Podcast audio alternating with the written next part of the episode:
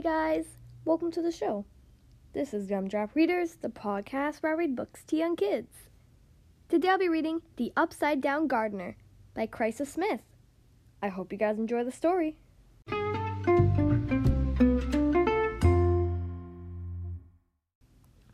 Okay, here we are on page one. I'm freezing, said Dory. Well, it's starting to warm up a little, said Dory's mom. You know, Mom, said Dory, people smile more when it's warm. They wear bright colors, and we played baseball. I know you're ready for spring, honey. I can see that you want to get on that baseball field, but we do need to raise some money for your new uniform. We'll have to work on that. For now, maybe we can add some of those bright colors to our own world. How are we going to do that? Dory asked. You and I can plant our very own garden. How's that? Me? A gardener?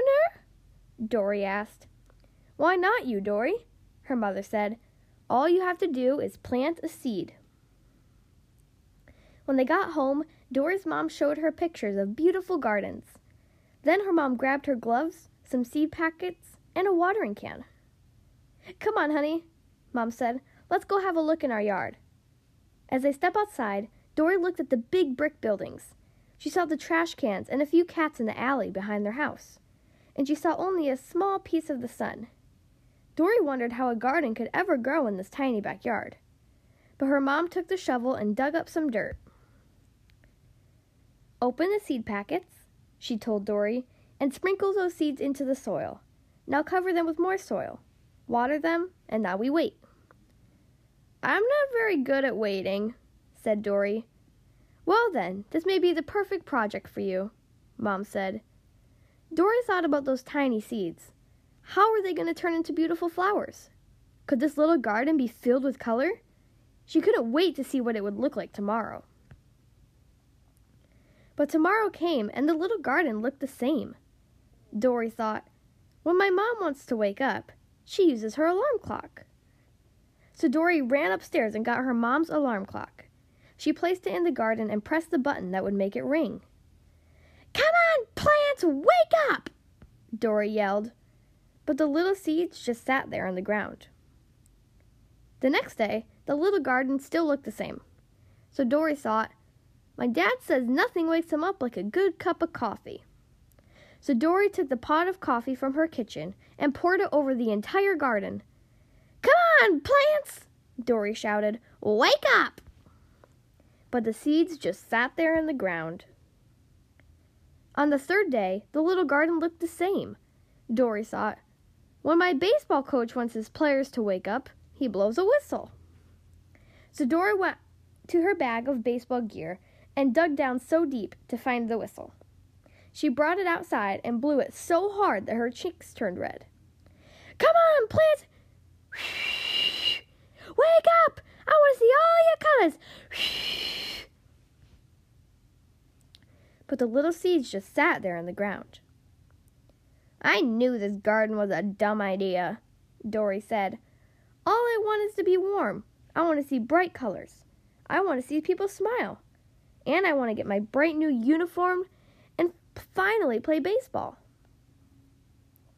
Dory thought about all of those pictures her mother showed her of beautiful flowers. She would love to grow flowers like that, but it didn't look like that was going to happen. That night, Dory went into her room, sat down, and closed her eyes. She thought about beautiful flowers coming up in her little city yard. She thought about getting new uniforms, and she wondered how it would all get done. Just then, Dory heard her mom yell, Honey, come over here! I, I can't believe it! Plants have sprouted all over the garden! Dory joined her mom at the back door. There, in the little garden patch, were pale branches poking out of the dirt. Those don't look like your pictures, Mom. Did we do something wrong? Sirens wailed from the street out front, so Dory and her mom went to investigate. They were surprised to see a huge crowd gathered around their subway station and the police directing traffic. The sidewalk was jammed with news crews and their microphones, lights, and cameras. What's going on? Dory asked her neighbor. There are flowers growing in the subway. This is so exciting. There are plants growing on the ceiling, down the walls. I've never seen anything like this. Dory's mom said, "Oh my, maybe there's like a school project going on. Someone is tr- always trying to make the city look more beautiful. That must be it." "Oh no," their neighbor said. "Children wouldn't be allowed to work down there in the subway. It's too dangerous. I think it's a garden club." "Quiet, please," yelled the man wearing a headset and T V news jacket. "We're going on air in five, four, three, two, one, action." A woman with the microphone spoke. "This is T V three News at the scene of a spring miracle. Overnight, this little neighborhood subway station has turned into a flowering paradise. No one knows how the plants got here or how they are able to grow upside down." The crowd murmured about the strange upside-down garden, and Dory got thinking about her own strange-looking plants. "Mom, do you know how my new plants look funny?" Dory's mom nodded. "They're all stems and branches." "Right," said Dory as they returned to the yard. "Where are the leaves?" "They look like roots," Mom said. "Aren't roots supposed to grow down and not up?" Dory asked. "Usually," her mom said. "What do you say? Should we pick one up and see what's happening?" So they dug around the stem from one plant, and as they dug down a little farther, Dory's eyes got as big as sunflowers, and so did her mom's. They found flowers with pink and green dots, flowers with red and yellow stripes, big flowers with little blue flowers inside of them. "I think this might be where the subway flowers came from," Dory said, "but I don't know why."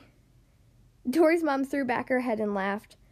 "All your funny ways of trying to wake up your plants must have scared them so much they grew upside down. I think that you have just become the world's, world's first upside-down gardener."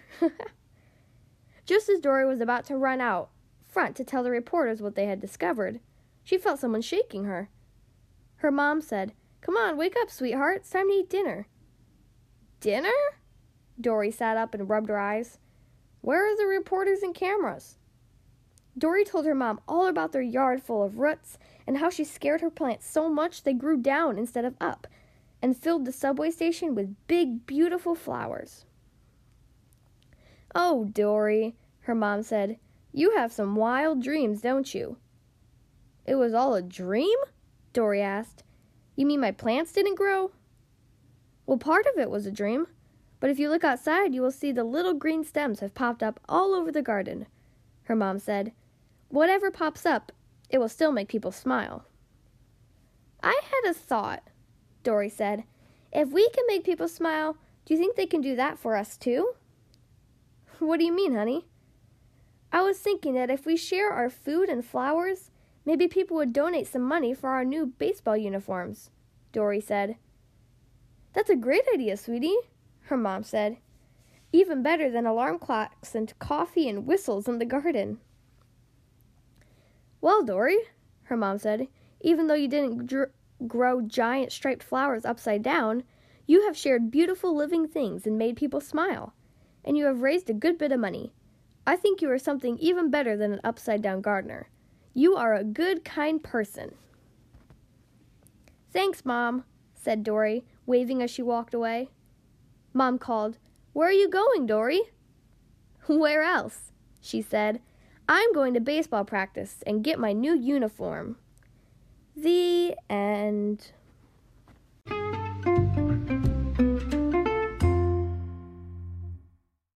Well, that was The Upside Down Gardener by Chrysa Smith. I hope you guys enjoyed that story. If you would like to choose the next book to be read on the Gumdrop Readers podcast, then you can send me an email, including your name, your age, and your book request. Ask an adult to help you send your email to gumdrop readers at gmail dot com. Again, the podcast email is gumdrop readers at gmail dot com. You can also check me out on Facebook at Gumdrop Readers Podcast and on Instagram at gumdrop underscore readers. Thank you guys so much for listening to today's episode, and I'll see you next time.